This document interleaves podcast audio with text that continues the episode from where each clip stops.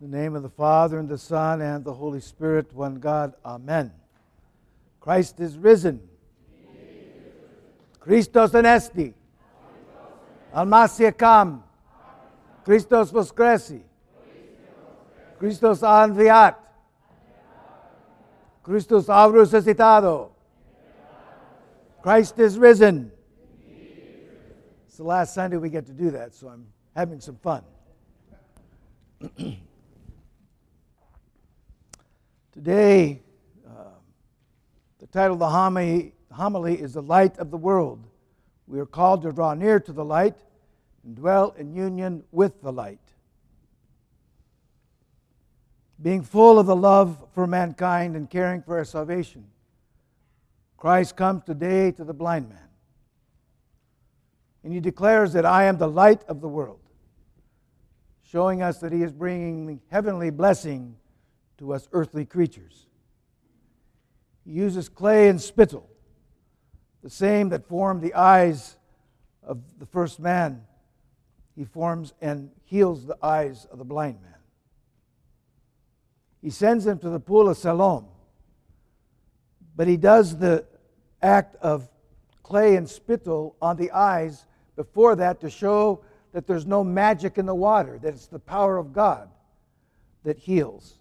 And so we see the same in baptism. The water is blessed by the presence of God in the water, and we are then united to Christ's death and his resurrection. We see this obedient blind man following Christ, eventually becoming his disciple. We see the disbelief again of the Pharisees. They cannot, but they cannot deny the reality of Christ's goodness. And then the Lord says to the blind man and to us today, Do you believe in the Son of God? Do you believe in the Son of God? How can we deny His goodness? How can we deny His love? How can we deny His sacrifice? How can we deny that He does all things for our salvation? How can we deny that He is with us always till the end of the age? Lord, yes, I believe. This is the question brought to us today. Do you believe in the Son of God? Lord, I believe. We want to follow the example of the blind man. So, with the help of God, we can need to set our sight on, open our eyes to this call from God Himself. St. Gregory Palamas says some beautiful things about this passage. He says, Let us follow the light which illumines with both the body and the soul. Let us make our way toward its brilliance. Toward its brilliance. You know, I'll borrow this from Father John Braun. I remember this very dramatically. We were taught a, a song in Sunday school. This little light of mine, I'm going to let it shine. This little light of mine. And then he said, No, it's not a little light. It's brighter than the sun. It's a magnificent light. It fills and, and, and it fills the universe. Yes, maybe a little light in here, but it's a brilliant light for us, beloved. We need to understand how powerful the light of God is and that it lights our way. That it lights our way. That when we turn to God and, and touch that light, it, it enlightens us. It moves us to that which is good and holy and right and keeps us from the ways of darkness. So we should all live from the light out. Not try to live in the world and try to figure it out out there, but live from the light in. Touch the light inside. Let the light be your guide. Let the light uh, draw you to that which is good and right. This is such an important piece of our salvation and our work as Christian people. Christ has given us the light, the light that enlightens the world and enlightens us and can keep us on the path. You know when you're on the path. and you know when you're not on the path. So you can draw back to the light and let the light be your guide, beloved. Make your way toward its brilliance. There's a brilliant light that shines in you, beloved. Find it, keep it, live in it. St. Gregory goes on and says, Let us glorify him with good works and cause those who see us to give him glory. There are no restrictions on good works. The Pharisees tried to put a restriction on it. But you healed him on the Sabbath. He was blind because from his birth. How in the world can that be a bad thing? The Lord is saying, You're, you're making a mockery of this, of this. Man was made, the Sabbath was made for man, not man for the Sabbath. If there's a blind man that needs to be healed, we heal him. If there's a good work that needs to be done, you do it. You do it. My encouragement to you in this is make a commitment to do the good works that God puts before you. Just that. Don't go out of your way, but say, Lord, help me do good works that your name may be glorified. Just that. And watch what God will do.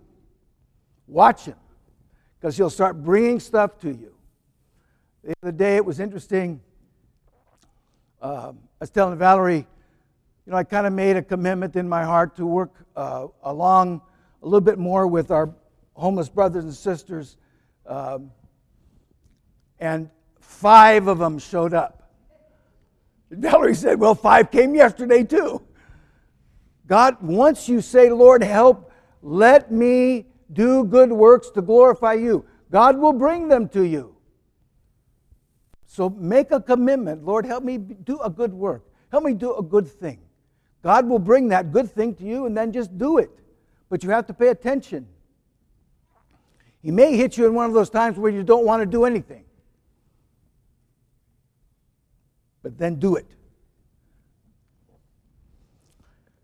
So, uh, a couple other things. Let us flee the darkness which opposes the light. St. Gregory and St. John Chrysostom make this a very serious point in interpretation of scripture. Flee the darkness which opposes the light. We know we have dark spots. We know we have things we need to deal with and do and, and be better at. Bring those, bring those things to God. Bring those things that you know you need to deal with to God. Make a commitment to God to deal with them. And then confess them. Or at least share them with somebody else. You need to be accountable. When you have something you need to deal with, you need somebody else to help you deal with it. And this, I believe, is the great uh, advantage we have in a good, holy Christian community. With the help of your priest, you can conquer the things that you are dealing with. But try not to do them alone. You need help to do those. Make a commitment to those things that you need, that you know God is directing you to to, to be healed and to deal with, and then come to the church and, and, and get help from somebody else to do that. The help of a priest, the help of a, a, a friend. A good friend can do this. But you need help. How many times have we made uh, kind of resolutions? I'm going to get better at this. I'm going to get better at that. I'm not going to do that anymore. I'm not going to do that anymore and we fail very quickly because we don't we're not getting help we need to get help from other people and then finally st gregory encourages us with this as partakers of the light devote yourselves to all righteousness integrity peace compassion long suffering and love you know god has blessed each of us beloved with great virtues and each of us have a very, have been given talents. My encouragement to you is express those talents. What are you good at? What virtues has God given to you? Do those things and, and, and do them well. Nurture them. Allow them to grow. Allow that talent to grow. the saints say when you begin to practice a virtue, other virtues will follow. You practice generosity, love, compassion follows that, right? You, you, you, you practice uh, self control, and all of a sudden you find you're also practicing chastity and temperance. So, be, beloved, God has given you a gift. Identify that gift in you and practice that gift and let the virtues grow around that. So, today, beloved, let us draw near to the light and dwell in union with the light. Christ is risen.